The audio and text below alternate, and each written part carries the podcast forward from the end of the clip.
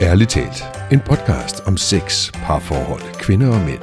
Med seksologerne Linda Moos Hansen, Fie Kolding og Michael Frey. Hej og velkommen til podcasten Ærligt talt. Jeg hedder Linda Moos Hansen. Jeg er seksolog, og jeg sidder her sammen med Fie Kolding, som også er seksolog og parterapeut, og Michael Frey, seksolog, parterapeut in the making. Yes. Og i dag har vi fået gæster Ja. i vores dejlige podcast, og vi har inviteret øh, Brunhilde med i studiet. Hej Brunhilde. Halløjsuppe. Halløj, Silke. Brunhilde, hun er her i dag for at gøre os klogere på det her med køn. Ja. Ja.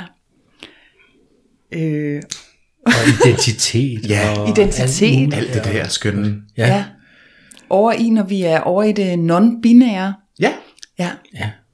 Har du lyst til at fortælle lidt om dig selv, Brunhilde? Ja, jamen øh, jeg hedder Brynhilde, eller Bryn, det kommer an på, om jeg, hvad, om jeg lige er i drag den dag eller ej. Men man kan sige, at jeg, jeg skifter lidt mellem de to navne. Som- Jeg er 25 år, så læser jeg socialvidenskab ude på Ro, sidder i bestyrelsen på Danmarks Intersektionelle Højskole, og så optræder jeg som drag queen, Brynhilde, ret tit.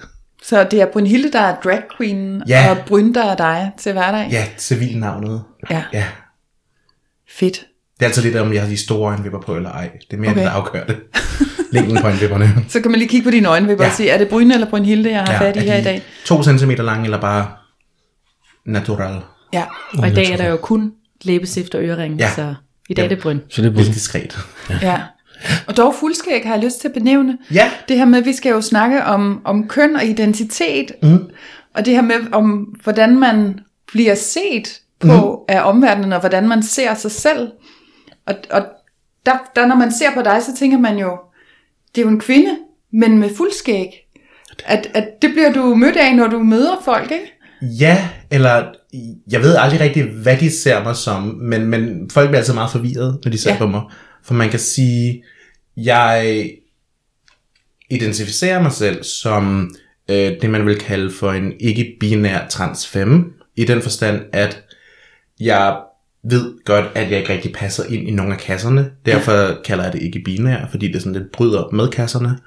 Og transfemme, fordi at jeg reelt egentlig gerne vil have øh, hormonbehandling, det vil sige at have en østrogenbehandling, som ligesom kunne få flere feminine træk, men det har jeg ikke adgang til på grund af CKI's regulering i forhold til øh, psykisk sygdom og BMI, så der er jeg lidt lukket ud der.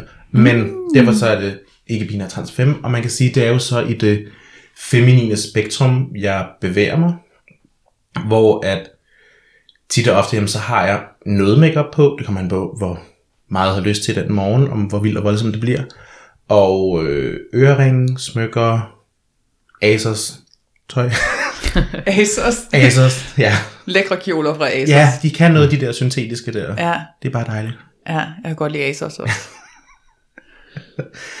Og det er jo, det, er- det, er jo, det, er jo, det, er jo, det er bare meget den virkelighed, jeg lever i på en eller anden måde. Den her lidt, hvad skal man sige, indimellem kønnene, fordi jeg passerer jo ikke rigtig ind i verden som en, hvad skal man sige, typisk normativ kvinde, men jeg heller ikke rigtig som en normativ mand for den sags skyld. Så folk bliver tit meget sådan, hvad er du?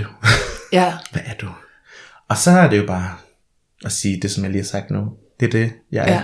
Og forstår folk det så? Det, det var jo nogle fancy, spændende ord. Nu forstår jeg ja. mange af dem, fordi jeg også er interesseret i, i hele det her transseksuelle mm. felt. Men, men når du siger det til sådan ganske normale ud på gaden mennesker, der sådan, ved man så, Ikke, altså man kan sige, at ikke altid, og det er også det, sådan, jeg tit og ofte bruger jeg, ændrer jeg lidt mine ord og min retorik efter, hvem der er, jeg snakker med, og i hvilket felt, og man kan også sige, nogle gange, hvis det er bare sådan noget on the street, hvor man møder en eller anden, så det er heller ikke fordi, at de har ret til at få forklaring mm. nødvendigvis. Nej. Uh, og det er heller ikke altid, jeg har overskud til det, men tit og ofte, hvis vi sidder i en setting, hvor det giver mening, om det er på uni, eller til en fest, eller et eller andet, hvor folk kan blive sådan, må jeg spørge om noget? Og så er det sådan, okay, nu ved jeg noget. Ja. ja og så, altså, der, der giver det en god mening at komme ind med sådan, hvis vi stod ind i en eller anden netto jeg skal vide, hvem du er. Jeg skal have kylling. Lad mig være. Ja. Sådan, Ja, ja. sådan, og, og, ja, men Ja, der kan man vel godt blive forlangt nogle forklaringer fra ja. Ja. mennesker, som man tænker, hvorfor skal du vide det? ja, Ja, ja, og det er ret skørt egentlig, at, at sådan, fordi man ikke passer ind, så har folk en forventning om, at de har ret til en forklaring. Ja, Sådan at man skal retfærdiggøre sin eksistens hele tiden over for totalt fremmede mennesker. ja. Men er det fordi, at det, det forstyrrer folks verdensbillede, at man ikke kan placere dig? Det tror jeg. Ja, Det tror jeg helt, altså man kan sige, jeg er jo også, jeg, jeg bryder ret meget med vores forståelse af køn, i den forstand, at man kan sige, vi er jo alle sammen opdraget ind i det her med, at der er en mand og der er en kvinde, der er et XX og et XY. Og, og en mand skal være på en måde, og en kvinde skal være på en anden måde. Der er nogle forskellige kvaliteter forbundet med, og folk bliver opdraget efter om de fik den pinke trold eller den blå trold på hospitalet, så bliver de opdraget og en til en af de to roller, så at sige, at spille. ja. Og der vælger jeg jo lidt at tage og ryste posen.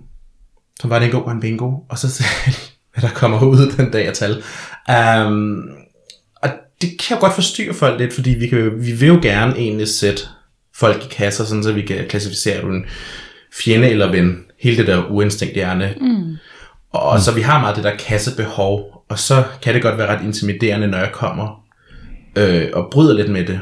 Hvor man ikke rigtig kan sætte det i en kasse. Og jeg synes faktisk også, det er sjovt at opleve, fordi at jeg bevæger mig lidt i to forskellige verdener, fordi som jeg nævnte før, så laver jeg drag, og der er jeg lidt mere ekstravagant, når jeg drag. Det er højt hår, meget vild makeup, altså nærmest ingen øjenbryn, store skarpe kanter og sådan noget gennem ansigtet, hvor at det kan folk nemmere forholde sig til, fordi det bliver så Ekstremt. Ja, de er mere Ja. ja. sådan, åh, det her det er så ekstremt og underligt, at det kan kun være en drag. Det har jeg set på. Det har jeg set på Zulu. Det ved jeg, hvad det kan jeg referere til. Ja. Hvor at når jeg er mere er sådan her som i dag, der er det lidt mere subtilt.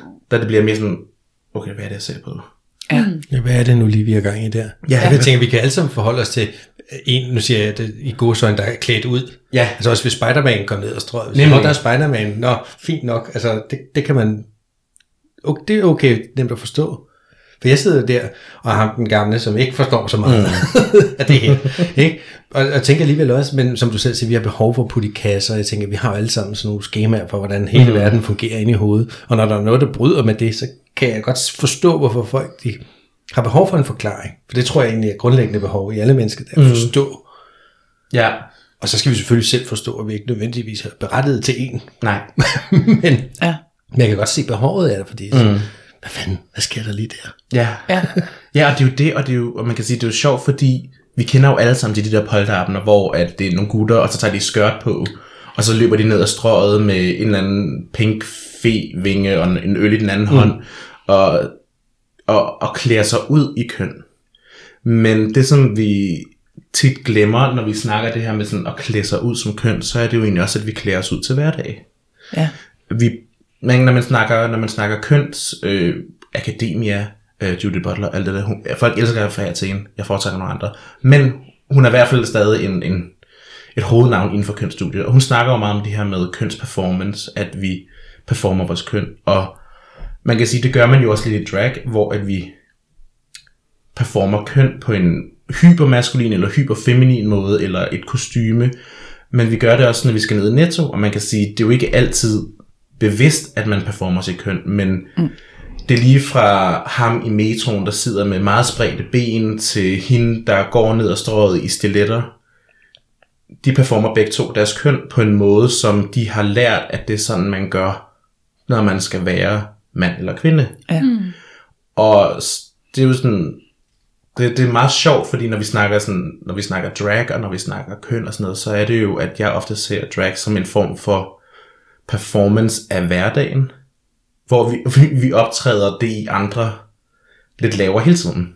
Mm. Det er sådan, det bliver et spejl på en eller anden måde til, til verden omkring os, hvor at de kan få lov til at se sig selv igennem vores ekstremitet. Og det er den der med, at dem, så har det måske en, jeg synes, der er et eller andet smukt i en, en drag, der står helt dullet op i en stor glamourøs kjole og tisser et pissoir. Fordi det bliver så brydende med de der kønsperformances, fordi den der performance i at tisse et pissoir, det er meget maskulint. Mm. Men pludselig står du der i en kjole, og man bliver sådan helt konfronteret med sin egen identitet på en eller anden måde, i den ene handling. Ja. Ja. Men er det fedt? Altså, er det noget, man nyder i, i øjeblikket der? Eller? Jamen, altså man kan sige, jeg synes, der er noget fedt i refleksionen, og, og ikke den nyder at stå pisse i tøj, øh, pissoir. Ikke, det er ikke fordi, det i sig selv, men jeg har nogle gange, jeg har, jeg har lavet på tidspunkt et billede med en fotograf, hvor jeg, jeg stod i drag og tisse pissoir, bare fordi det var sjovt at have den der kontrast mm-hmm. med den store galkjole og øh, det lille gule citronpolche nede i randen. Altså sådan, der, var, der er et eller andet sådan smukt i kontrasterne der, men også fordi man sådan lidt bliver mødt med de der forventninger af kønsperformance, hvordan de fungerer, og hvordan, hvordan lever man selv op til dem, men hvordan bryder man også med dem. Øhm, der er jo også hele den der med øh, mænd og følelser, at det er ikke rigtigt, at det er noget nyt noget, nu må mænd godt begynde at vise følelser, de vil meget gerne græde, og please, please græd på min skulder, og vise, hvem du er, ikke være så hård arbejds, øh, en arbejdshest og sådan noget. Altså det er jo også igen den her performance af køn. Nu, nu udvider vi ligesom rammen for, at hvad, hvad kan mandekønnet også? Mm-hmm. Det kan vise følelser. Mm, og det er ja. den der med, at vi hele tiden performer køn, fordi der er jo mange, der så har performet deres maskulinitet og køn så ekstremt, at de ikke har vil vise følelser. Fordi de var ligesom for, de var sådan lukket af for det. De var sådan, det må du ikke. Ja. Det er ikke sådan, man performer maskulinitet. Hvis du performer følelser, så bliver det, afviger det fra dit køn, og så bliver du set som mindre dit køn. Ja. Men øh, jeg sådan, synes, at jeg har hørt, når folk har sådan, ikke jeg selv har sat mig ind i, men at der findes altså super mange køn den dag i dag. Altså det der med, at det ikke længere jo hedder mand og kvinde, og så nogle steder, så kan du, hvis, altså nu har jeg lige købt en flybillet, øh, hvor så kunne jeg også vælge, hvad jeg vil være, så stod der også øh, non-binær, eller sådan mm. Altså der var så jo sådan et, et valg, hvor at, eller ikke vil identificere, eller, altså så ja. den er jo kommet ud nogle steder, i hvert fald øh, i verden, hele det her med, at vi ikke skal være i kasser som mand og kvinde, men der ja. er sådan en optional.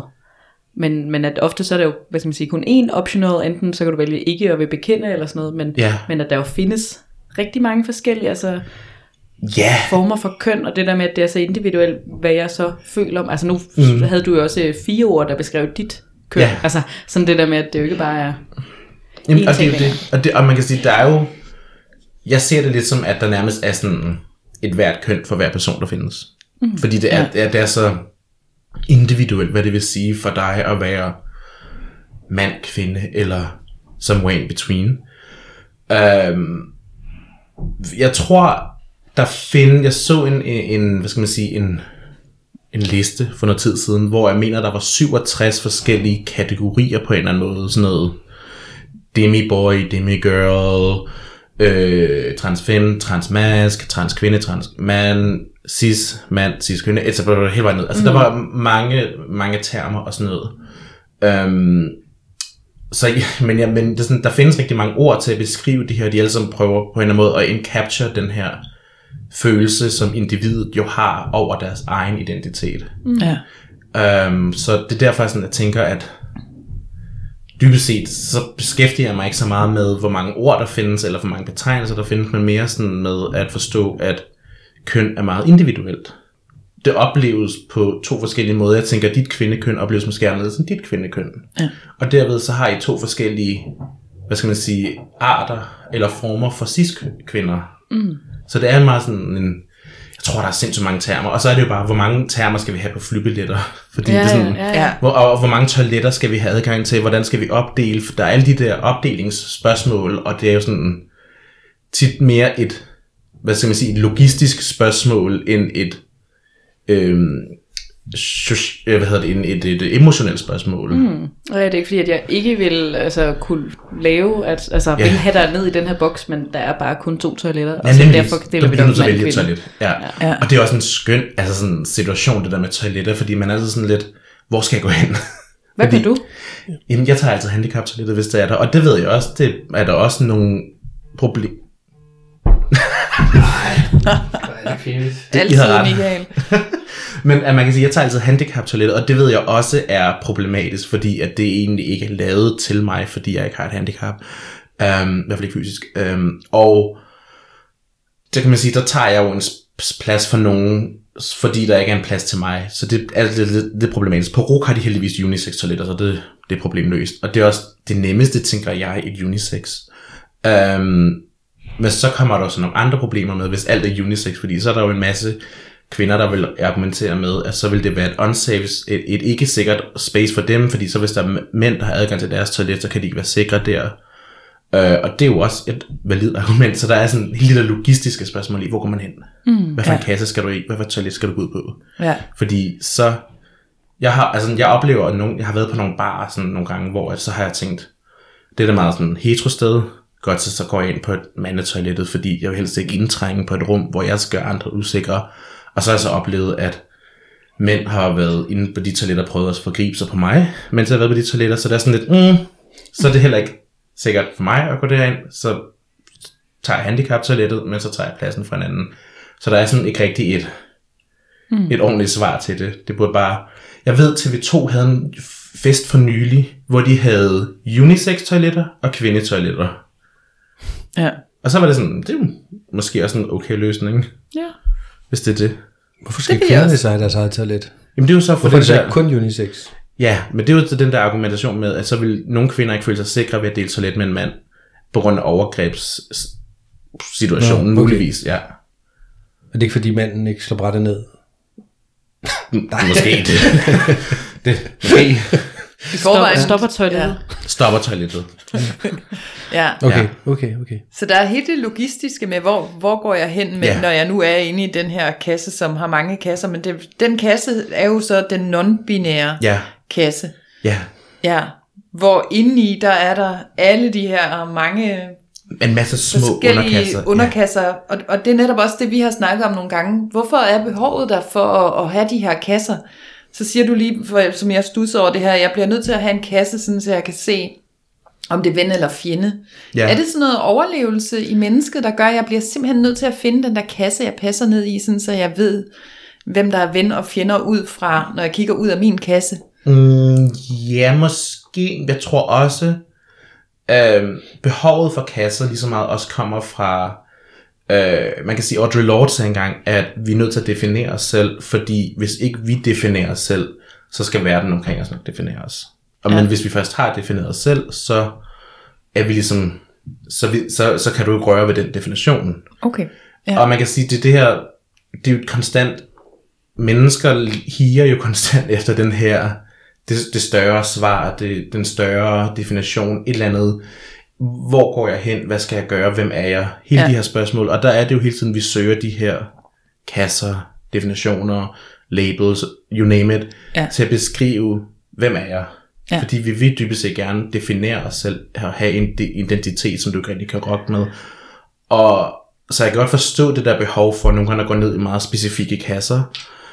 Um, og der er det jo så, at vi har det her store umbrella øh, paraplyterm med ikke-binære, som, men jeg tror ofte det, som jeg billeder det i hovedet, det kender I den der cirkel for paint, hvor alle farverne ligesom er smurt ind i hinanden, mm. hvor man kan skrue rundt. Mm. Det er lidt, der i- der har vi den blå ende og den pink ende, mm. og så alt det andet, det, det er ikke binære. Det er alle de andre farver. Mm. Ja. Så har vi ligesom, og så kan du ligesom flytte din øh, Cursor. Ja, cursor rundt der i cirklen, og hvad du ligesom har lyst til. Men så lidt op i det lilla. Jamen, i det lilla, der er jo lidt blåt, men der er også lidt rødt, men der er måske mest blåt. Okay, men så lægger vi det lilla, bum.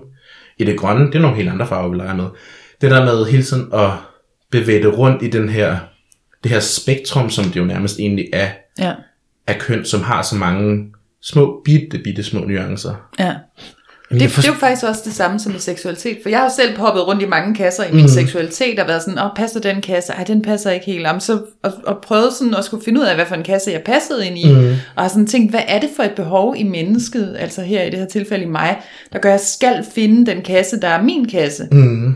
Men det giver jo mening, når du siger, at, at hvis ikke jeg definerer mig selv, så skal verden omkring mig nok Ja. gøre det. Så, så for at undgå den der dom fra min omverden, mm. bliver jeg sådan søgende i, hvor er det, at jeg skal være henne. Ja, Ja, Nemlig. på samme måde med kønnene også, ikke? Ja, nemlig. Ja. Og det er jo det, man kan sige, verden udefra, du har jo lidt kort hår, så kunne det være lesbisk. Den kasse satte de der ned med sådan, du har kort Ja. hår, bum. Og så sådan, nej, nej, nej, jeg har den her, den her, det er min kasse. Og så når du ligesom, du har fundet den, du holder virkelig skarpt på den, jamen så er det lige meget, hvad for en kasse de sætter ned i, du har fundet din. Ja. Og det er sådan meget vigtigt. Altså, nu nævner du seksualiteten, og det, det, det kan jeg godt forstå, man har behov for at finde ud af, hvad er det for en seksualitet, jeg har, hvis man overhovedet mm. behøver at have en fast. Hvem, hvorfor skal man have det? Det kan jo være flydende hele også, taget? jo. Der kan man jo også være mega flydende. Der kan jeg forstå det med farvepaletten. Altså, det hvor jeg ikke helt forstår den, det er jo netop så det med kønnene, kan man sige. Ja. Altså, vi, nu har vi jo alligevel ikke 16 millioner køn, øh, men hvis du siger, du, du siger, at der er måske et per menneske, der lever, Mm. Men jeg forstår ikke behovet for at have et per menneske, der lever. Det er mere sådan, fordi når I siger, at omverdenen vil definere en, jamen, jeg føler ikke engang, det er en definition som sådan at få at vide, at, at man er, om man er hankøn eller hunkøn, altså mand eller kvinde. Det er ligesom, i min optik, bare sådan øh, biologisk sådan det er. Og så kan man proppe alt ind i den person, der nu har den krop. Altså, hvad de nu har lyst til, af interesser og følelser og holdninger. Altså, du ved, mm. der, der gør os unikke. Men jeg forstår ikke behovet for, for alle de der forskellige køn. Man kan sige, at vi lever lige nu i en tid, hvor køn faktisk er utrolig definerende fra vores øh, sociale hierarki. Vi, vi lever jo i et samfund, hvor mm. der er små hierarkier, hist og pist, og en af hi- hierarkierne er, er defineret ud fra køn. Um, hvis vi kigger tilbage i historien, øh, så er der så elsker jeg i hvert fald selv personligt at tage fat i Yoruba-folket fra Vestafrika, som der er blevet lavet en del forskning med, hvor der blandt andet er en forfatter, der hedder Yowumi, som har lavet en bog, der hedder The Invention of Woman, hvor hun beskriver det her med, at Yoruba-folket, før de blev koloniseret, før de europæiske imperialister de kom og slavebundte dem, der, øhm, der levede de i et, et, et samfund, hvor at hierarkiet var gjort ud fra alder, og så havde du ligesom en reprodu- reproduktiv egenskab, det vil sige, at du kunne blive gravid eller gøre gravid. Og mm. det var det. Alt andet var up for juggle. Altså det kunne, det kunne være hvad som helst. Og deres skudebilleder, de var ofte, hvad skal man sige, ikke kønnet. De havde ikke køn, fordi det havde folk heller ikke selv. Og guder, de kunne ikke, de, det gav ikke mening for dem at blive gravid eller gøre gravid. Det var jo ikke en egenskab, de ligesom havde. De var, de var der bare. Ja. Um, og så kom de europæiske kolonister ligesom til. Og så fortalte de Yoruba-folket, at godt, hvis du kan gøre gravid, og du har en penis, jamen så er du en mand. Og så må du eje jord, du må eje hus, du må have penge. Og hvis du har en vagina, og du kan blive gravid, jamen så er du en kvinde. Og så må du ikke noget af det. Og de guder der, som har alle de gode, det er mænd. Alle de dårlige, det er måske, det er måske kvinder. Whatever. um, og så opdelte de kønnet, og så, så gik de ligesom ind og skabte et hierarki, i stedet for ud for alder, og man kan sige ud for alder, dermed visdom, så rykkede man det hen, i stedet for til at have noget at gøre med, hvad din genitalier var. Hmm. Og det er sådan igen en, jeg synes det er et fint eksempel på ligesom det her med at gå ind og, og, og beskrive, hvordan køn egentlig dybest set er socialt konstrueret. Altså vores forståelse af køn, den her med, at, at, at der er ligesom, der er manden, og så er der den anden. Og det hele er den her, den her suppe af hierarki, og jamen, hvorfor betyder det noget? Det betyder noget, fordi vi har valgt, det betyder noget. Vi mm. har bestemt, eller nærmere vores forfædre bestemt det for os, at det skulle betyde noget. Vi skulle strukturere verden ud fra dem her, de her to kasser. Det var nemmere at sige manden og det andet.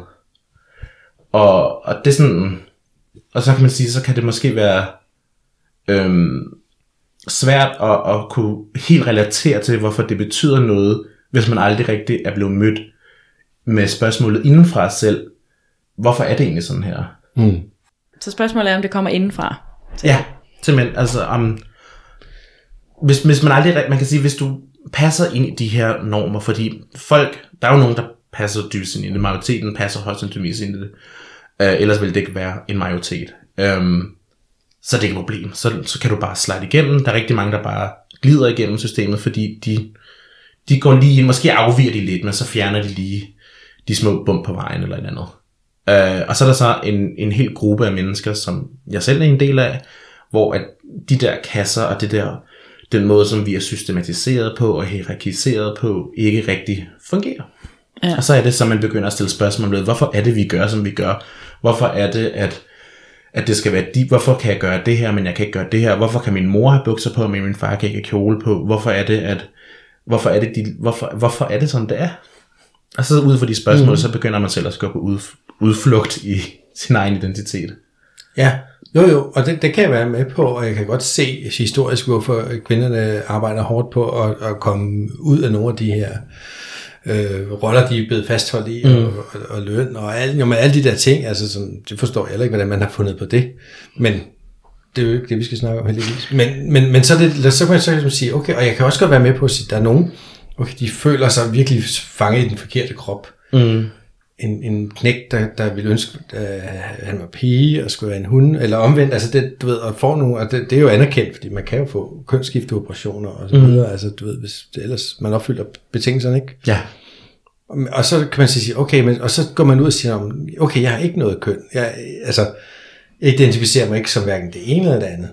Mm. Jeg, kan være, jeg kan være med på måske en, mindre gruppe af køn, eller sådan Ja. mængde af køn, men, men de der 70 forskellige, du, du ved, det føler jeg lidt, at fordi lige pludselig, altså at, at det virker for mig som om folk, de virkelig har behov for at være specielle og unikke, og derfor skal de også lige opfinde deres eget køn. Mm. Altså, er det ikke lige, altså hvornår stopper vi med at opfinde køn?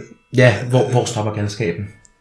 Eller skal den stoppe? Altså, nå, det er jo Ja. ja. også fair nok spørgsmål, men mm. du ved, kan, fordi ellers så har vi jo netop lige pludselig 16 millioner forskellige. Ja, nemlig, om, man kan sige... Hvor folk lige sætter et ekstra bogstav bag på M2F. Ja, helt og så er det lige eller en E'er eller noget. QLG5 Ja. ja. også, ikke? Øh, Ja, fordi der lige er noget andet. Og men man kan sige, øh, jeg ved i dag, i forhold til i den, den ikke-binære bevægelse, der er en, en, en stor gruppe af det, som man vil definere som AFAB, det vil sige Assigned Female at Birth, AFAB, øhm, som definerer sig selv som ikke-binær for at bryde ud af den pinke zone i, i spektrummet. Øh, og, men for dem, der handler det ikke om hormonbehandling eller, eller påklædning. De vil bare stadig gerne have lov til at, at have langt hår og makeup på hver anden dag og gå en kjole en gang til imellem til en fest. Mm-hmm. Men de vil bare gerne... For dem handler defini- de, defineringen af ikke-binære mere om en frigørelse fra, hvad skal man sige, de kønsforventninger, der er til kvindekønnet.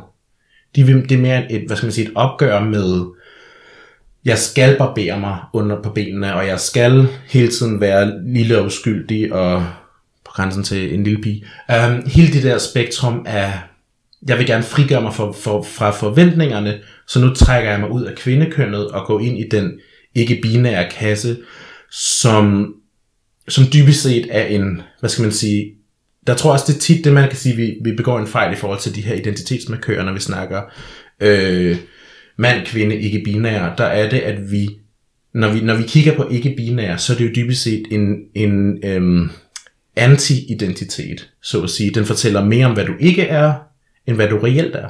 Mm. Den er jo ikke binær, det vil sige, Nå, så ved jeg, at du ikke er Det det binær. andet. Du er ikke en 0 eller 1. Du er alt muligt andet. Så du, det fortæller egentlig mere om, hvad du ikke er, end hvad du er. Så du har egentlig lige pludselig rum til at sige, godt, nu, har jeg, nu frigør jeg mig fra de her to kasser, og så får jeg lov til at male med min egen pensler. Så bruger jeg alle andre tal end 0 og 1, som er det binære system. Mm. Ja. Ja, og vi- kan I huske, vi havde en underviser inde på øh, seksologuddannelsen, som, hvor hun forklarede det lidt som en bænk, hvor det i den ene ende af bænken var, det, øh, var man mand, og på den anden side af bænken var man kvinder, og mm. han, hun satte sig så bare lidt der, hvor... Øh, Nu er jeg endda i tvivl om, hvad er det hun, hun gerne vil sige? Jeg, Det var hun. Det, Jamen, ja, det det, var det, jo jeg har en- svært ved det der at sige. en transperson, Altså, ja, altså, ja. Men, men jeg kunne godt følge billedet af, at hun så satte sig på det sted på bænken, hvor hun lige følte, ja. det passede den, Den dag. dag. Mm. Ja. Ja, ja, altså, det, og det synes jeg jo også er okay. Altså, det ja. har jeg jo ikke noget problem i. Det kan man da bare gøre. Men hvis man så er trans, så er det så seksuel eller trans? Ja, det er jo så transseksuel. Øh, det er to forskellige ord, man kan sige. Der er transkønnet og transseksuel. Transseksuel øh, er en ældre betegnelse, som øh, er fra mm, slut 1900-tallet, mig bekendt. Øhm, som dengang gik på, at øh, transseksuel, det vil sige, at vi havde sex, fordi det var ligesom the sex, altså køn, øh, hvor at transkønnet, altså transgender, går mere på den definition af køn, som hedder gender. Så vi har ligesom, fordi på engelsk så findes der sex and gender, hvor at sex det er biologisk forbundet, og gender er mere sociologisk og psykologisk forbundet. Mm. Øhm, og så gik den gamle, eller hvad skal man sige, se- transseksuel gik på sex, og transgender går på trans, eller går på gender. Ja. De, så de er ligesom de to øh, retninger. sex. Ja. Og man kan sige, at i dag tror jeg, at normen er mere eller mindre at sige transkønnet. Øhm, også på dansk, fordi vi ikke har de her to med trans. Øh, fordi vi ikke har sex and gender på dansk, så alt er køn. Vi har kun et ord. Så derfor tror jeg, transkønnet er mere normen at sige, men jeg ved, der er en del, der bruger transseksuel både af den ældre generation, som betyder meget for dem at holde fast i transseksuel, fordi det var det ord, de skulle claime. Det var det ord, det, den identitet, de holdt fast i, den identitet, som de overlevede med. Så de vil meget gerne holde fast i den. Og der er også en nyere generation af mere konservative transpersoner, som bruger transseksuel for at være på tværs. Uh, Men trans, det vil, mm. det vil også ofte være, at, at jeg så er født ned i en krop, som er blevet defineret som værende en kvindekrop, da jeg blev født, og så føler jeg, at jeg i virkeligheden godt gad have en mandekrop, ja, når jeg er trans, ikke? jo. Man Ja. kan, sige- altså i trans-ordet ligger der jo en transition, et, et ja. ønske eller behov eller lyst til at flytte dig fra, et, fra A til B. Ja. Mm. Hvor i den non-binære, der er jeg egentlig, der Ja. kan jeg være begge dele, og sådan mere Og flydende. du er hverken Ja. A eller og- B. Ja, nemlig. Ja. Ja. Der er hverken, nemlig præcis. Og det er det, og man kan sige, der er mange, der sådan tænker ikke binær ind per definition ind i et trans-spektrum, hvor at jeg tænker, hvor jeg foretrækker mere at separere dem lidt. For nemlig som I siger der, at det ikke binære er ikke nødvendigvis en transidentitet, hvis du ikke har behovet for at bevæge dig fra A til B. Nej. Men det er stadig en kønsidentitet, som afviger. Øh, det nu bliver det lidt meta, kan jeg godt mærke. Det er så fint. Jeg og godt så, øh, så, det, så det er sådan, der er de her to forskellige, og det er også derfor, jeg selv bruger ikke binær trans 5, fordi at der er det her behov for at bevæge mig fra A til B, mm. som jeg så ikke har lov til. Og så er der også den her med, at jeg ved, at jeg bryder med kasserne ekstremt meget, fordi jeg ikke passer ind i nogen, hverken den pinke eller den blå kasse. Ja. Så det er derfor, at den ikke binære trans 5 er til stede. Ja. Men i forhold til, at du siger for eksempel, at du vil gerne, altså egentlig gerne have østrogen Ja. øh, og behandling og sådan noget.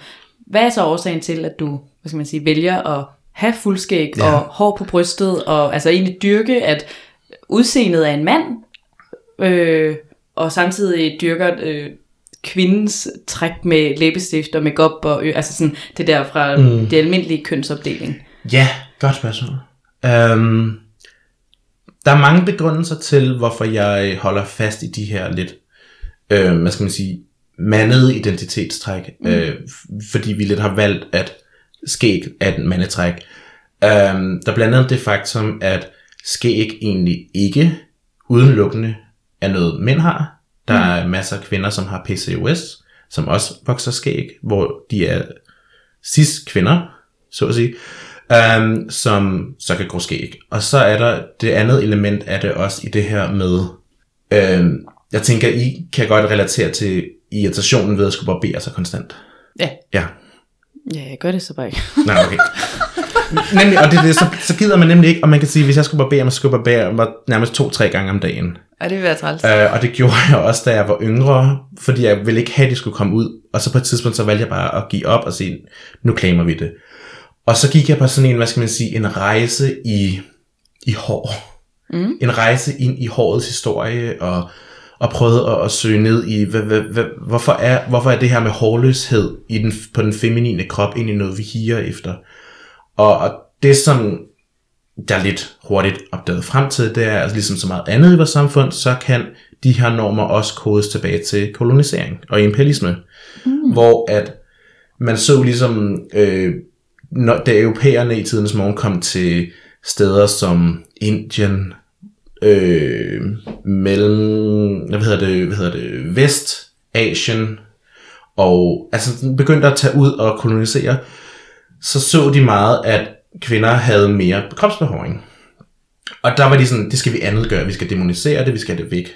Øh, det, det er ikke godt nok. Så de begyndte at lave normer for, at en ordentlig kvinde, en rigtig kvinde, hun havde ikke hår. Mm. Fordi så kunne de ligesom andet gøre yderligere dem, de koloniserede. Så der er en stor historie i forhold til det her med, at hår er blevet demoniseret på en feminin krop, fordi at det var, det var for etnisk dybest set, og det vil de hvide kolonister ikke acceptere i deres rigtige, rene samfund.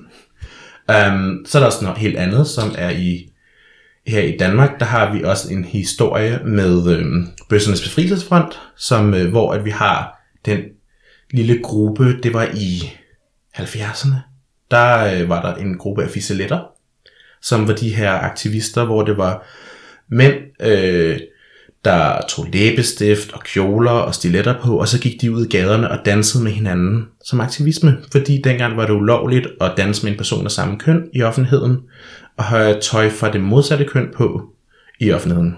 Hmm. Så de gik ud, og så gjorde de, brød de alle de regler, og dansede egentlig bare med hinanden og havde en fest. Og man kan sige, der er det måske også lidt en homage til dem, fordi mange af dem havde jo fuldskæg. Ja. Mm. Og mange af dem havde skæg og kjoler og sådan noget. Og det er sådan, det er den her, hvorfor er det, at man skal fjerne håret igen? Det er jo også en klassisk feministisk øh, bevægelsestank. Hvorfor skal jeg barbere mig under armene? Hvorfor jeg barbere mine ben? Hvorfor kan jeg ikke bare få lov til at lade mit hår være, som det egentlig er? Og der har jeg så også bare valgt at sige, jeg har mit skæg. Det gider jeg slås med. Nej. Jamen det, ja, det er også bare spændende, den der sådan, i forhold til, at du lige sagde med østrogenbehandling og sådan mm. noget, øh, hvad der lige lagde til grund. Men altså, mm. jeg har et spørgsmål, jeg synes er mega spændende. Ja, Og det er jo fordi, den her podcast handler jo faktisk rigtig meget om sex. ja. Og hvad, altså, hvad er spørgsmålet i forhold til sådan sex, og hvis vi nu kalder det penetration, og sådan hele den del af det, mm. i forhold til binær og, og sådan hele, altså dit liv, og Ja, hvad, hvad, hvad ligger der i? Altså det der med, er man så, er man så binær par, eller er man bøsser, eller er man lesbisk, eller, eller hvad er man så?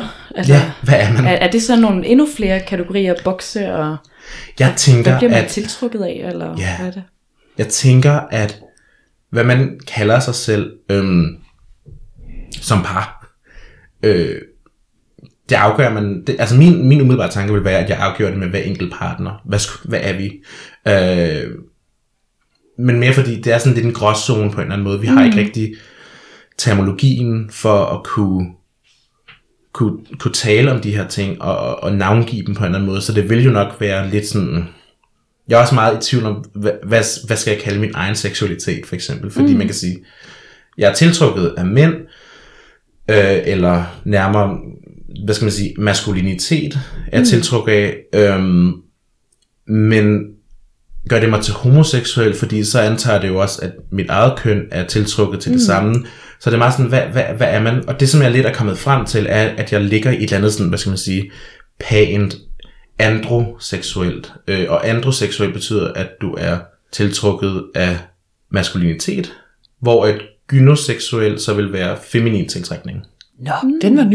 Den Ja. har jeg faktisk ikke hørt om før. Uden at skille til Andro og kønnene. gynjo. Uden, uden at skille til kønnene, Ja. ja. det, der, fordi man kan sige for mig, altså, jeg er lidt ligeglad, hvad du har i buksen. Altså, vi kan få det til at fungere. Så Men det, det kan godt sagde være meget maskulin Ja. kvinde, eller, eller, Ja, eller, ja, altså der er sådan, eller der, meget maskulin ikke-binær.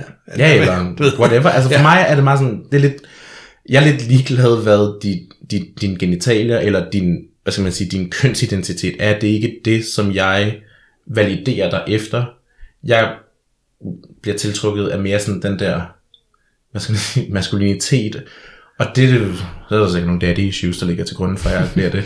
Men, men, men det, det, det er en stræk, retning, min tiltrækning som mm. går i, det er til det maskuline. Og Ja. så er det jo så lidt lige meget om, det er en Jens eller en Jytte. Mm. Bare den, ja, altså, så kan jeg blive tiltrukket. Så det, så det er energien, ikke? Også det, det Ja. lagde du også ud med at snakke om det her med den maskuline og den feminine energi. Altså, Mm. hvor meget man egentlig føler sig som maskulin eller som feminin, at det vil være energien i mennesket, Ja. at du så blev tiltrukket af. Ja, Ja. ja det er, jeg synes, energi er noget sådan meget diffust, men noget, som der er på en eller anden måde i alle mennesker. Alle mennesker har en energi. Vi kan komme ind i et rum, og så kan vi mærke sådan, oh, der er en dårlig vibe. Eller vi kommer ind i et rum og sådan, ej, der er vildt god vibe. Energi er noget, vi mærker, og det er også noget, vi sender ud, og vi, det bliver meget sådan reiki-agtigt Ja. øh, med energi. Og, det, og jeg synes, det er spændende, fordi der er jo sådan, du kan jo godt se på et menneske, og sådan, gud, du har en mega feminin energi. Og så er det jo igen den her med, jamen så er det jo nogle kvaliteter, som vi i vores hoved koder sammen med feminitet. Det kan jo være, øh, ja, hvad kan man sige, taler med håndledene, øh, har måske en lysere stemme, en, en, altså nogle gange kan vi ikke engang sætte ord på det, men vi mærker den her energi, den her vibe fra en person, og det er sådan, nogle gange er det bare den, der er mere definerende, end egentlig sådan, om det er en penis eller en vagina. Og du har jo en meget passioneret gestikulering i det. Det, det lægger man jo straks mærke til. Men det er jo også fint nok, det er jo bare en del af dig. Ja. Så Hvad, du Men skulle øh, til at jeg, sige jeg noget, skulle bare til sådan, Nå ja. i forhold til det her med, jamen, er man... Og dating, ja. Dating, og hvad sådan, altså i forhold til sådan noget med, jamen, at hvad, fordi trans, så blev vi enige om, så var det jo det her med, at man følte sig i den forkerte krop. Altså, så vælger jeg ligesom fra A til B jo. Ja, Men, men når man så er ikke binær, er man så også fanget i en forkert krop, eller er man bare sådan, jeg er bare den krop, jeg er, og derfor vil jeg bare gerne have en anden krop, som jeg heller ikke ved, hvad er. Eller... Men er, er der Ja. noget galt med kroppen, når man er non-binær? Nødvendigvis? Ikke, altså det er ikke, ikke nødvendigvis, men man kan også sige, at du, du er nødvendigvis heller ikke, for at være transkønnet, nødt til at have, at man kan sige, at det er ikke altid, du har den her dysfori, som vi okay. ofte har, når man er transkønnet. Øh, ofte er det noget, der er, men ikke altid. Det er Og måske dysfori, det er, når man er, ikke føler, at man er den krop, som Ja, eller, det kan være man sådan, ikke har at- den rigtige fysiske Ja, du krop. står måske og kigger i spejlet, og du ser hele tiden den her kasseformede krop, og du vil egentlig gerne have timeglasset, uh. og uh, Ja. Øh, Du vil gerne have timeglasset, og du vil gerne have øh, brysterne, men du har egentlig bare flat. Og, al- altså den her dysfori med, at sådan, det billede, du har i hovedet, passer ikke overens med det, der er fysisk. Nej. Den form for... Nu, nu bliver de her hænder Nu helt vildt. distillerer du over De det. her hænder ja. helt vilde. Uh, så den her, den her dysfori med, at virkeligheden ikke passer overens med dit Ja. eget virkelighedsbillede. Ja. på en eller anden måde. Altså den, så at sige. Der er mange sådan non-binære kvinder, øh, nu siger jeg kvinder, det er jo så forkert at sige, men altså i en feminin krop, Øh, ikke binære AFABs. ja, Ja. der ligesom binder deres bryster ind. Ja, Ja, Ja, og det er jo måske et tegn på, at der er noget dysfori, i forhold til, at de gerne vil have, altså have brysterne gemt væk. ja. Mm. Øhm, Så tænker jeg, hvad når man så skal ud og have sex, hvis jeg, så, så er jeg så non-binær, og jeg, men jeg har bryster, dem vil jeg gerne binde væk, og Må du så Altså, ikke ja. røre ved dem? Ja, Er det så, skal de slet ikke være der, og hvad, så har jeg en fisse, men vi har måske hellere have en, en, en penis, øh, øh, altså, ja, Ja. Hvordan har vi så sex? jeg tænker, at øh, man starter med at spørge den, man har sex med, hvordan gør vi, hvis man er i tvivl, øh, uden, at, uden at være for, for, for praktisk. Øh, øh, man kan sige, jeg, jeg bryder mig ikke selv om, at, at mine seksuelle partner, de rører mig i fronten af skridtet. nej. Um, det er der nogle andre årsager til, end måske kun på dysfori. Uh, men, så det vil sige sådan, jeg nævner bare, den eksisterer ikke. Den holder du fingrene fra. Og så er, de, så er det ligesom afklaret. Okay. Så er der en hel på bag til, hvor de kan stikke tungen ind i, hvis de har lyst til det. Um, men man, altså man kan sige, så tager man den jo bare der. Jeg har en, en, en ven, eller han var, han var jo egentlig så mere binær, transkønnet, transmand, hvor han jo så altid bollede med øh, sine bryster tapet ned, dengang han havde dem. Og det er jo sådan, som han gjorde det, men der er jo også andre, man kan sige, når vi... Du, vil, du bestemmer jo også lidt selv, om du har sokkerne på under sex, ikke? Altså, ja. om du så beholder tapen på under sex, det er lidt det samme, ikke? Det er, hvad man nu føler for den dag, og Ja. måske skal der en strap-on på den dag, måske skal der ikke, who knows? Det er lidt... Mm. Altså kommunikation med sin partner, tænker jeg, er, er altid key. Der, der er ikke noget sådan set in stone, mm. ud fra hvad man gør. Jeg ved i hvert fald bare, at kommunikation er ret meget essentielt, når du ikke passer ind i normen, når det ikke bare er pikkefisse. Ja. Ej, det udtryk bruger jeg også. Pikkefis. Pikkefis. Pikkefisse. Men det er også det er sjovt, vi øh, har lige snakket om her tidligere i dag også, at øh, den her Sex Education, som er sådan en øh, Netflix-serie, Ja. ja. hvor det handler meget omkring at gøre op med køn og sex og alt muligt sådan i ungdommen. Hvor at, øh, nu røber jeg lidt af den, hvis man øh, gerne vil Michael lukker ørerne. men, men der er i hvert fald, men de er også med i alle de andre sanger, men de er bøsser, og så kommer hele det her sådan, at de egentlig begge to gerne vil tages. Og der er mm. sådan den der med, altså som, hvor man sådan snakker omkring sådan, hvordan skal vi have sex, altså sådan, fordi at de er begge to, der er ingen anden, der gider at være den, der giver, de vil mm. begge to gerne tages. Og hele den der sådan, okay, hvad, what Hvad gør man så? fuck, hvad gør vi Ja. så? Altså sådan, hvor jeg tænker, det er også lidt det, du refererer til det her med sådan at, at snakke med din partner. Ja. Altså, lige så vel som hvis man var et bøssepar, så skal man jo også afgøre, Ja, hvilken et rolle har. eller, eller noget. Ja, tænker ja. jeg. Det, jeg, Altså, håber, men- jeg håber, man har kommunikation med sin partner, når man ligesom boller med dem. Uh, fordi ellers så, bliver det da lidt underligt, tænker jeg, hvis man ikke lige klarer spillereglerne af på en eller anden måde, og så... Men der kan vel også være meget, man skal afstemme. Så ved jeg, altså ude i bøsseverdenen, så vil du jo sige, om du er aktiv eller passiv. Ja. Det vil du nærmest skrive på din uh, datingprofil, hvis Ja. du havde sådan en grinder, ikke? Så, så det tænker jeg vel også ud i det non-binære, hvis jeg skal være kæreste med en anden non-binær, at der, at der bliver noget sådan... Ja, det ved jeg ikke, men igen, ja, at det så, fordi det så er så flydende, at vi bare begge to vil flyde og kommunikere om, hvor vi så lige er. lige Ja. der, eller ja. Jeg tænker, at ofte så kommer det jo også an på, hvad din partner ligesom lægger værdi i at vide om dig på forhånd. Fordi man kan sige, ligesom i, i homoverdenen, at det, det er meget vigtigt for nogen, at når de dater nogen, så skal de matche deres, position, deres seksuelle position. Det vil sige, hvis de er bottom, så skal de date de kun tops. De skal sikre sig, at det er en top, før de må date med dem.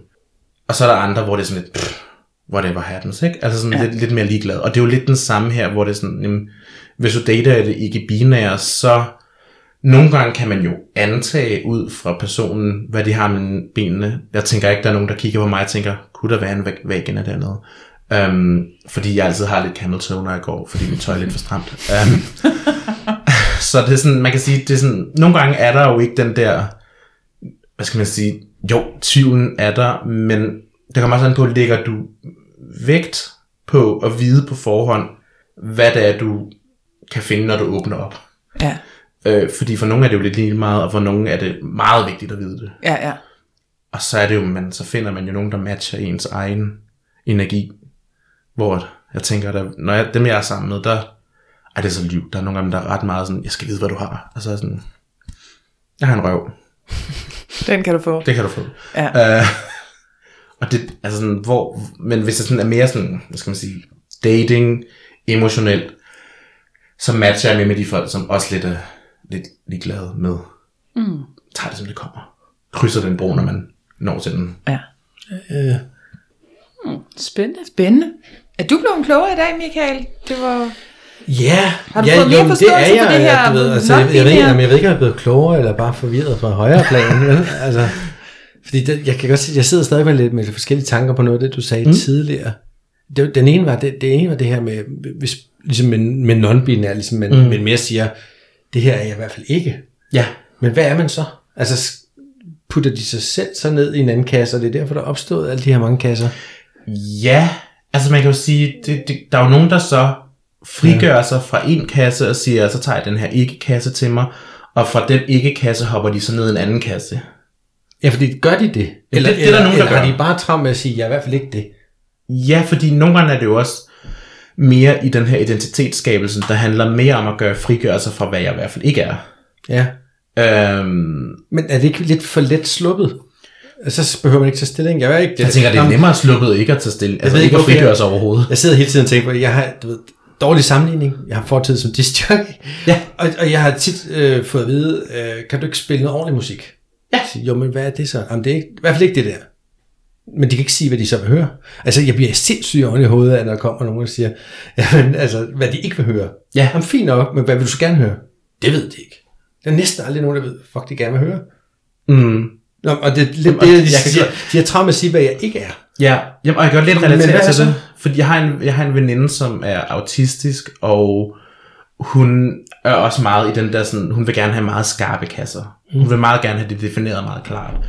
Og, og nogle gange, når vi snakker om de her ting, så kan det, der skal en god, lang kommunikation til, fordi det er ikke altid med det her køn, som er så kasset dybest set. Fordi det er det der, igen det der spektrum af alle mulige nuancer. Det kan godt være, at du ikke er den helt den røde og sådan noget, og, og nogle gange ved du ikke, hvilken, hvilken farve du egentlig er. Du viber bare rundt, og du er sådan en møbe, der bare svømmer rundt i, i gel, øh, bevæger dig lidt hist og pist, og det er den, nogen hopper ned i en kasse, nogen gør ikke, og det er hele tiden den der, hvad skal man sige, erbødighed over for det mulige, der kan være i det. Mm. Jeg tror, og det handler om, altså, sådan, og og det kan være sindssygt svært, men at ligesom frigøre sit hoved fra de forventninger og de normer, man ligesom hele tiden er blevet opdraget ind i, og bare sige, nå men, så skete det nogenlunde sådan her. Så var det nogenlunde sådan der. Ja, ja. Om jeg ville bare ønske, at folk de fandt deres identitet i noget andet end i kønnet. Og, og det er mm. kun fordi, jeg har svært med, med fordi jeg tænker sådan, jeg, I ved, jeg går meget op i biologi, hormoner og ting og sager, mm. og tænker, folk der er født med en helt normal biologi, mm. som du sagde de- tidligere med dem nede i, hvad det, i Afrika, altså, Ja, de i kan enten øh, blive gravid, eller de kan gøre gravid. Ja. Der er kun de to muligheder. Jamen, der er også hoved. flere muligheder end det. Jo, ja. Ja. jo, men der er også nogen, der fødes med tre arme, og der er nogen, der fødes med... Nå, men du ved, nå, men jeg føler bare, at der selvfølgelig er der altid afarter, der er altid undtagelser. Hvor mange, mm. det er så spørgsmålet, ikke? Men så, så, så fordi nogen i sjældent tilfælde, du ved, ser ud på en anden måde, eller det, det synes jeg ikke definerer sådan det største delen af, jeg ved ikke om det er 99 procent af alle mennesker, eller 98% jeg ved ikke, jeg har ikke de tal der, men, Nej. men det er jo bare det, jeg mener, at, at for det, de, det er det, jeg siger, hvis du har en normal biologi, så vil du enten kunne føde, eller du vil kunne gøre den anden gravid. Ja, Og det, det, er sådan, tænker, det, det synes jeg jo er svært at lave om på. Ja, men der er jo også nogen, som ikke kan nogle af delene, fordi de er infertile. Jo, jo, jamen det er med på, Ja. og nogle er egentlig født tvikønnede, og Nemlig nogle kan der- der er ikke, der er og nogle er født uden afvigelser æggestokke, altid. fair nok, og det er også det, jeg siger, i sjældne tilfælde er der også alle mulige andre genetiske afarter, og mm. du ved, øh, sjove ting og sager, som der dukker op, ikke? hvor man ja. ikke lige ser til hverdag. Men i den brede, normale forstand, hvis man kan sige det sådan, Men ser jeg, at der er de to muligheder. Men man Jeg tror, kan det er, fordi når- han er hooked op på biologien lige nu. Ja, det det, her Nå, med, men at det er også derfor, jeg det- siger, at det er, jeg tager udgangspunkt i biologien. Ja. Og, og, og bio, formålet med livet, biologisk set, må være at formere sig og få børn. Det må være formålet med biologien. Det må Jeg være tror, det fordi du skal se det så energetisk set, det her med den maskuline og den feminine energi, og hvad føler jeg mig mest Jo, men det er der, jeg så altså- også prøver at komme ind til, der er jo sket et skift så. Lad os, altså, og det kan jeg godt være med på. Ja. At der er måden, vi anskuer ting på. Altså, som du siger, nu siger vi energi, og det snakker man ikke om for tusind år siden, Nej. tror jeg. Åh, vi har denne energi, jeg føler mig lidt sådan her i dag. Ja. Altså, der, altså der, ja, der tror jeg sgu, det bare meget mere sort og hvidt. Men du, du ser det 100% for biologien. Ja, ja, og jeg ser det meget sort og hvidt lige. Ja, nemlig, det er meget sort og jeg tror nemlig, og det er det, vi også lidt måske øh, bliver nødt til også at, at gøre lidt op med det her med, at det ikke er sort og hvidt, fordi man kan ikke anskue det 100% fra en biologisk perspektiv, fordi vi er ikke kun biologi. Vi er også socialt og psykologi. Og øh, inden for kønnet, så har man ligesom øh, en trekant. Mm. Den er den, hvor kønnet ligesom er opdelt i en trekant. Den ene toppen, det er den biologiske del. Det er dine ja. kromosomer, dine hormoner, det er alt det, du snakker ind i der. Den anden, det er, det, det er jo så det, man vil kalde sex. Øh, så har vi så det, man vil kalde øh, det psykologiske, det vil sige, det det her selvidentifikative køn, som omhandler, hvad, hvad dine følelser, dine energier, alt den her, hvad, hvad er du indvendig, hvad er din psykologi, hvad siger den? Og så er der det her sociale spektrum, som er den måde, du performer dit køn på. Hvordan optræder du med dit køn? Har du skjorte på? Har du kjole på? Har du makeup på? Har du hår på brystet? Hvordan, hvordan performer du dit køn? Og det er ligesom de her tre enigheder, kønnet eksisterer indeni. Fordi vi eksisterer ikke kun i det ene hjørne. Vi eksisterer på en eller anden måde hele tiden i alle tre I alle tre. alle tre hele tiden til stede, og når vi snakker sådan noget med transidentiteter, så kender jeg i hvert fald ikke en eneste transperson, som prøver at frasige sig biologien, som prøver at benægte den. Der er mange, der prøver at, at glemme den ud af traumer og ud af dysfori, prøver at, at lægge skjul på den, men der er ikke nogen, der prøver at benægte biologien, fordi det er stadig en faktor, at du har en produktion af testosteron, og du vil gerne have østrogen, eller omvendt. Um, men så ligger man ligesom mere vægt på det sociale og psykologiske køn, hvor man lidt prøver at glemme det biologiske af ren dysfori, hvor at hvis du ikke har den dysfori, jamen så lever du på en eller anden måde hele tiden i de her tre kanter, og, og for nogen, man kan sige, når vi bliver født, og når vi bliver opdraget og vokser op og sådan noget, så bliver vi ligesom givet en trekant. Du bliver fortalt, det er sådan her, trekanten den skal være, sådan her gør mor det, sådan her gør far det, mm. sådan her gør din skole det, dine venner. Du, du, du lærer den her trekant at kende gennem din opdragelse, og så lever du muligvis bare i den, uden at stille spørgsmål, fordi den, den passer egentlig fint nok. Det er der ikke noget, det er der ikke noget problem i.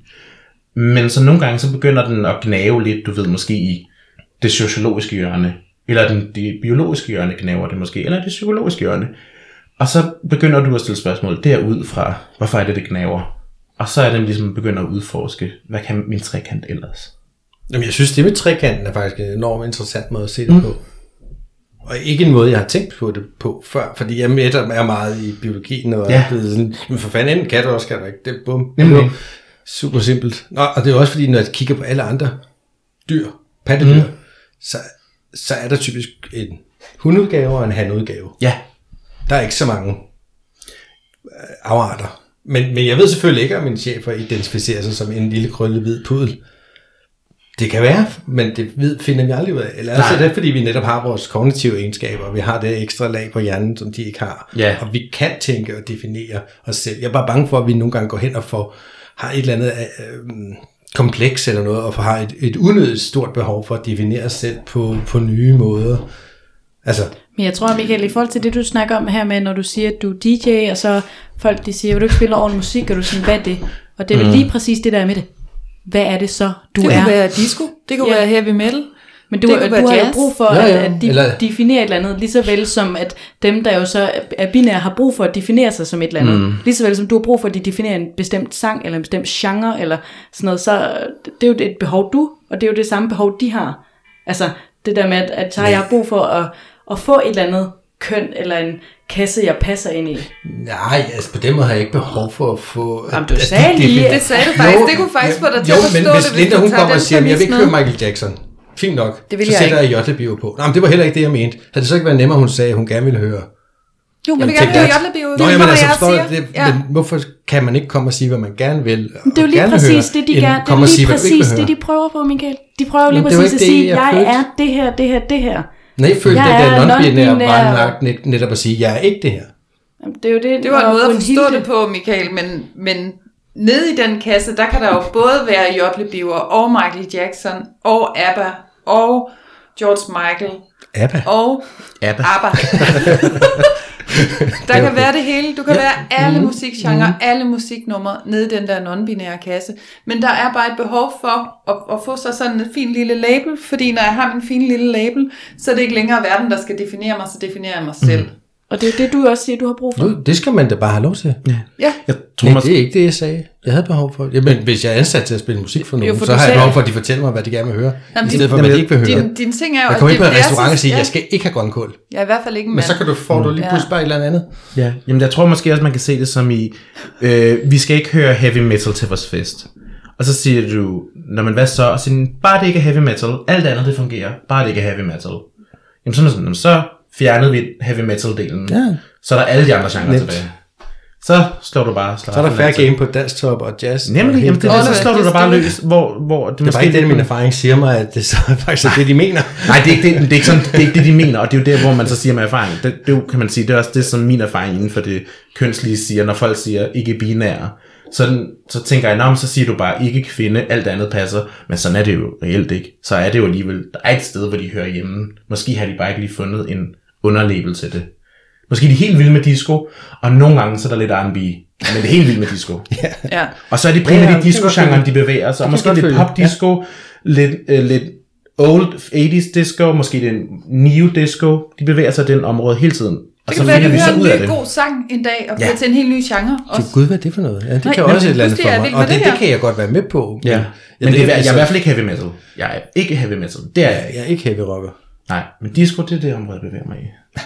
Ja. Ish. Ish. Ja. Men spændende det er ja, meget snak spændende. i hvert fald. Jeg synes, det var Ja. rigtig spændende og rigtig lærerigt Fedt. øh, at høre lidt om. Og jeg synes, øh, ja, det der med at, at Ja. få sat lidt flere ord på det fra Mm. en, øh, en pro. Ja, det vil jeg også. Der- Og der kom nogle nye ord for mig også, faktisk. Fedt. Ja. Så, så. jeg vil i hvert fald øh, bare sige tak for øh, alt det viden, du har givet os. Jamen, velbekomme. Det vil jeg Ja, også sige jeg vil tak også gerne sige tusind tak. Og det, du lige sagde med trekant, altså, det, det gav mig lige en ny måde at se det på. Mm. Det synes jeg var, var sindssygt spændende. Jeg tror, når du mig. begynder at inkorporere den trekant, Michael, så kommer der mere forståelse, fordi du har siddet oppe i biologien og hele tiden ikke kunne forstå, at der skulle være mere end mand og kvinde. Der må kun være mand og kvinde. Hvad er det der i midten så, og hvorfor skal det defineres?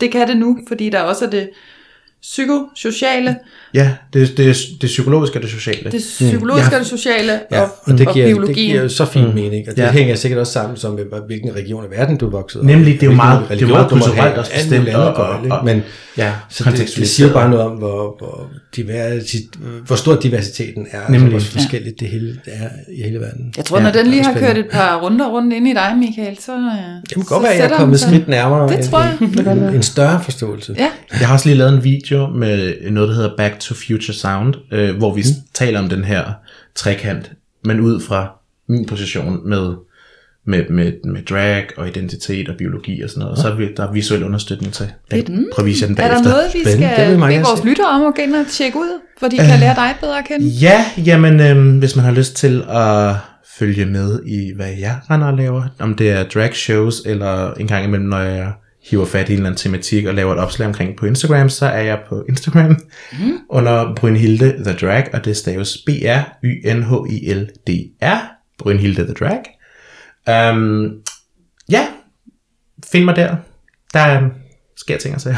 Fedt. I ny og næ. Hver, femte fuldmåne laver et opslag. Hver femte fuldmåne. Ja. Mens du alligevel er derinde, så husk også lige at føle ærligt talt. Ja. Ja, selvfølgelig. Føl, følg, følg. Ja. Ja. ja. Godt. Vi ser om Somi-afdelingen lige kan poste et link direkte over til dig. Ja, ja tak. Fedt. Men tusind tak, fordi du kom. Ja, Det var en tusind kæmpe tak. Det var en fornøjelse. Tak. Ja. Tak. Og tak for i dag. Tak for, tak for i dag. Tak for i dag. Hej hej. Møs bøs.